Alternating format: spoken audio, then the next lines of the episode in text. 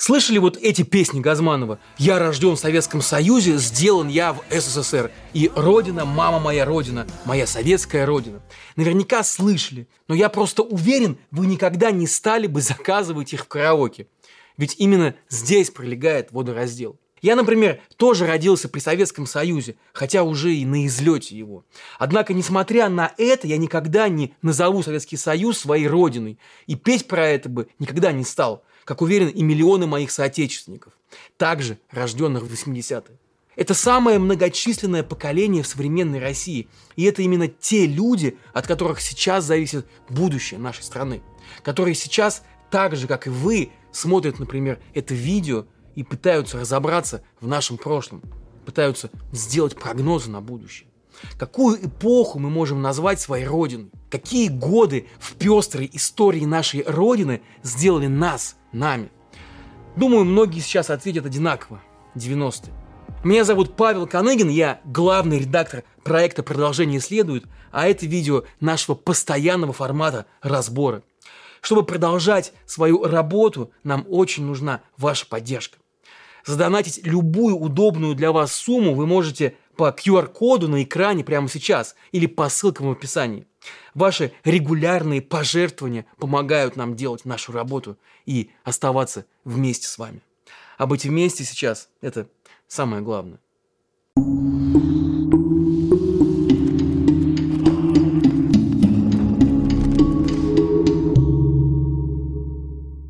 Сегодня мы погрузимся в 90-е и посмотрим на то хорошее, чему они нас научили, а также узнаем про то страшное, что сделали они с нами, и про то, нужны ли нам новые 90-е. Братва и челноки, ножки Буша и куклы Барби, малиновые пиджаки и лосины, и еще много новых образов и понятий принесли в жизнь россиян 90-е. Это было время, когда забивали стрелку и рубили капусту, страдали вместе с героями мексиканских сериалов и тащились от того, что Кока-Колу в железной банке и шоколадный батончик Твикс со Сникерсом теперь можно купить в любом ларьке. Самое главное, наконец стало можно говорить, что думаешь, и делать, что хочешь, даже в самом ужасном смысле этого слова. Называть вещи стало можно своими именами и не бояться репрессий. В Россию после многих лет советской власти пришла, наконец, свобода, в том числе и экономическая. Полки магазинов заполнили невиданные прежде продукты. Но большинство людей были в растерянности. Как им жить и на что вообще выживать? И самое главное, что их ждет впереди? Это была без преувеличения целая историческая эпоха. Противоречивая, неоднозначная, жестокая но именно она предопределила будущее нашей страны и то, какими стали мы с вами. Какие ценности мы впитали, что мы полюбили и чего научились бояться. Для того, чтобы почувствовать разницу температур, давайте отмотаем пленку немножко подальше, до отметки конец 80-х. Окунемся не в политику, а в житейское. Посмотрим, например, что ели и как одевались люди тогда – из-за жесткого кризиса производства в стране был тотальный дефицит. Прилавки магазинов были пустыми. Многочасовые очереди тогда никого не удивляли. В таких очередях люди буквально жили, стояли за колбасой, джинсами, молоком и зимними сапогами. Многие продукты и товары первой необходимости в те годы можно было приобрести только по талону. Их каждый месяц выдавали власть. Газеты печатали вот такие тогда дежурные сообщения установлены нормы отпуска продуктов и товаров первой необходимости на четвертый квартал текущего года. На октябрь мыло туалетное 200 граммов, спички 5 маленьких коробков, соль 1 килограмм, сахар 1,5 килограмма, мясопродукты на 2 талона 1 килограмм, крупа или макаронные изделия 2 кг, яйца 10 штук. Некоторым работникам зарплаты выдавали едой, потому что не было денег. Но в августе 91 года Советский Союз де-факто закончился, а 3 декабря 91 года президент Ельцин подписал указ о либерализации цен. Документ вступил в силу 2 января 1992 года и отменил государственное ценообразование на 90% товаров. В стране начался период, который прозвали шоковой терапией. Плавный переход от плановой системы к рыночному механизму не удался. Продукты на прилавках появились, но стоить стали во много раз дороже, чем раньше. Прошедшая в стране либерализация цен должна была побороть товарный дефицит, но привела к резкому скачку инфляции. Если в 91 году простая буханка хлеба стоила 2 рубля, то в январе 92 года уже 50 рублей. За весь 92 год цены выросли более чем в 26 раз, а доходы россиян, в натуральном выражении, рухнули. Но 29 января 1992 года Ельцин подписал еще один известный указ о свободе торговли. Теперь у любого жителя молодой страны, у любого предприятия появилась возможность заняться, наконец, продажей почти всех товаров в любых удобных местах. Ну, это помогло выжить миллионам людей на самом деле. Потерявшие работу граждане стали распродавать даже свое собственное имущество, ходили в комиссионки, магазины секонд-хенд и на рынке. Появились тогда же и челноки. Их можно было узнать по огромным таким клетчатым баулам, с которыми они возвращались из-за границы, из Турции, Польши и Китая. Ежедневно в шопинг-туры за границу отправлялись десятки тысяч россиян. В 96 году на долю челноков пришлось 75% всех закупок товаров широкого потребления за рубежом. Официально были разрешены пункты обмена валюты. Даже цены теперь часто стали называть в долларах или, как тогда было принято выражаться, УЕ, то есть условных единицах. Они всегда, правда, равнялись одному доллару, евро тогда еще не существовало. По всей стране стали появляться стихийные рынки, в том числе и в парках, и на территории спортивных комплексов. Бойкая торговля шла даже на паперти церквей. Здесь, к примеру, спокойно можно было купить даже сигареты, закупкой и сбытом которых, кстати, занимались и высшие иерархи РПЦ, в том числе и нынешний патриарх московский Кирилл. Ну а теперь давайте немножко подумаем, как же все это повлияло на жителей нашей страны. Ну, о том, как испытание нищетой пережило старшее поколение, мы можем спросить у наших родителей. Этот опыт, через который, будем надеяться, нам с вами не нужно будет проходить заново. Люди, жившие пусть и не богатой, но вполне достойной жизнью, в один миг потеряли буквально все. Сбережения, работу, перспективу. Представители интеллигенции вынуждены были и вовсе идти в челноки, вот эти самые, и уборщицы. И это воспринималось как унижение. Многие из нас с вами помнят эти тревожные родительские разговоры на кухнях. И у многих из нас с вами в мозгу пульсирует эта мысль. Только бы не нищета. Никогда больше. Но понемногу Россия стала наедаться, переобуваться и немножко переодеваться. Писком моды в 90-е теперь стали считаться лосины и шнурки кислотных цветов, объемные, щедро залитые лаком прически и яркий макияж. На дорогах появились пробки, ведь в очереди за машинами больше не нужно было стоять годами. Теперь все зависело только от денег, а их стало возможным заработать разными путями и далеко не всегда законно. Начали появляться частные предприятия и бизнесмены, конечно, а вместе с ними и вышибалы, и ракетиры. Если раньше многие мальчишки в школах мечтали стать космонавтами, то теперь карьера братка стала казаться не менее, если не более заманчивой.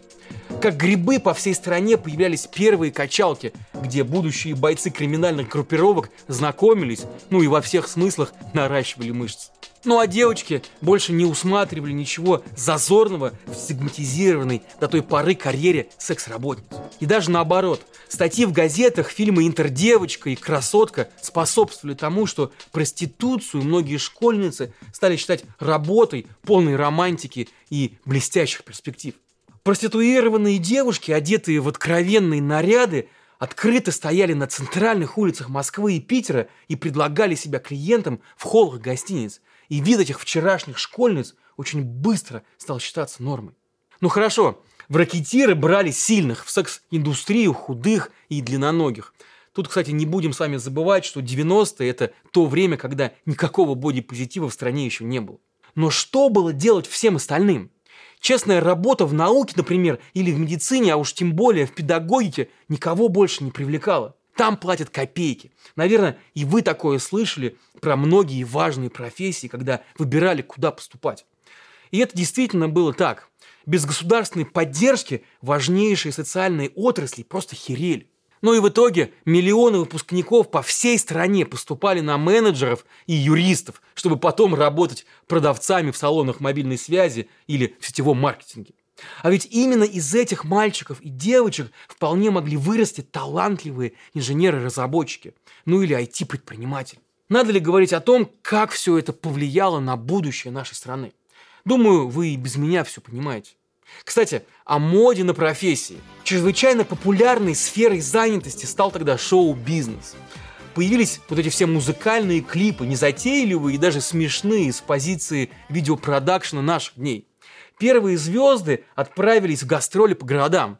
Знаменитости собирали полные стадионы. Причем популярностью у зрителей пользовались тогда не только исполнители так называемой попсы, ну, например, там Апина, Буланова, Киркоров, Овсиенко, но и певцы, освоившие шансон, детище бандитской антикультуры. Это было время Михаила Круга и его последователей. Тюремные песни разучили уличные и ресторанные музыканты. Ведь музыку заказывает, как известно, тот, кто платит а бабки тогда были именно у братвы. Вот так в России и сформировался этот новый культурный пласт, оценить влияние которого страна сможет лишь спустя 30 лет. Когда на законодательном уровне придется запрещать культуру АУЕ, поглотившую целые регионы. А президент при этом на сленге питерской подворотни продолжает объяснять всему миру, зачем Россия напала на Украину. Да-да, все это оттуда, из 90-х. Но что вы все о плохом да о плохом? Было ведь и хорошее, скажут многие, ну и, конечно, будут правы. 90-е многими до сих пор воспринимаются как самое свободное время в истории нашей страны. Из телевизора на зрителей хлынул целый поток открытой информации обо всем происходящем в стране и в мире. От смелости журналистов захватывало дух. Закон о СМИ, который приняли еще в 91 году, провозгласивший в стране полную свободу слова, породил новые каналы, такие, например, как НТВ. Сегодня в это не верится, но тогда, в 90-е, это был светоч свободной журналистики. Летом 93 -го года друзья и журналисты Первого канала Останкина Олег Добродеев и Евгений Киселев решили создать полноценный новостной канал. Главная идея, что канал не должен зависеть от чиновников и при этом специализироваться на политике. Быть не подконтрольным, не подцензурным, не ангажированным, то есть свободным. Именно с этой идеей Добродеев и Киселев и отправились к олигарху Владимиру Гусинскому. Вы удивитесь, но у них получился по-настоящему независимый и самостоятельный канал, который профессионально делал свою работу. И при всем этом надо понимать, что НТВ тогда не был единственным независимым телеканалом. Были и ТВ-6, и РЕН-ТВ. Но пройдет совсем немного лет, и российское телевидение будет зачищено от профессиональной журналистики. На смену ей уже в 2000-е годы придет госпропаганда. Ну а теперь посмотрите, как развела жизнь этих отцов-основателей НТВ. Олег Добродеев теперь стал гендиректором пропутинского ВГТРК, а Евгений Киселев и вовсе уехал в Украину. Пожалуй, именно их судьба – это и есть ключ к пониманию трагедии новой России.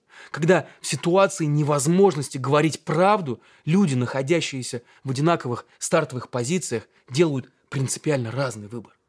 Однако попытка этих двух, как и весьма плодотворные попытки их коллег, научили наше общество главному. Что свобода слова – это важная штука, и она реально может влиять на будущее страны. А иначе, из-за чего ее так боятся те, кто никак не желает России мирного, спокойного и достойного будущего? В 90-е мы не только попробовали, что такое свободные СМИ. В эти же годы стране дали понюхать и тестер свободной политики. Ну, правда, немножко, чтобы голова не закружилась. Ну и вот как это было. В 91 году СССР распался, но Верховный Совет РФ все еще обладал значительной властью. Депутаты, избранные еще в Советском Союзе, ограничивали избранного президента Бориса Ельцина, который хотел править без оглядки на прошлое. Ну и Гарант стремился поменять Конституцию. Дело тогда закончилось тем, что в сентябре 93 года в стране начались уличные беспорядки, в которых погибло больше 150 человек. Ну а в первые дни октября по всем телеканалам показывали черные после обстрелов из танков стены Белого дома, где заседал Верховный Совет. Ельцин, первый президент свободной новой России, действовал, по сути, по советским лекалам, как диктатор-самодержец. По итогам Черного октября съезд народных депутатов и Верховный Совет были ликвидированы, а вскоре народу предложили проголосовать за новую Конституцию и выбрать в соответствии с нею парламент. Именно эту задачу и выполнили 58 миллионов россиян, пришедшие на выборы 12 декабря 1993 года. Тогда проголосовало больше половины от всех зарегистрированных избирателей. Ну и так в стране появились Государственная Дума и Совет Федерации. В то время состав Госдумы был по-настоящему яркий и разношерстный. И поначалу ее работа шла почти без всякого регулирования. Не было даже регламента.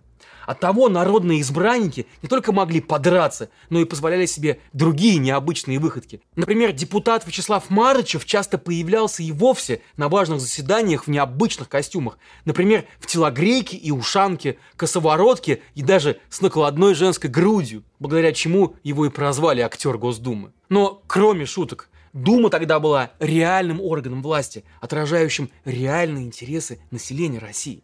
Например, в историческом втором созыве 95-99 годов большинство кресел, то есть 30%, занимали коммунисты, которые в те годы отнюдь не дудели с президентом в одну дуду, а жестко оппонировали Ельцину.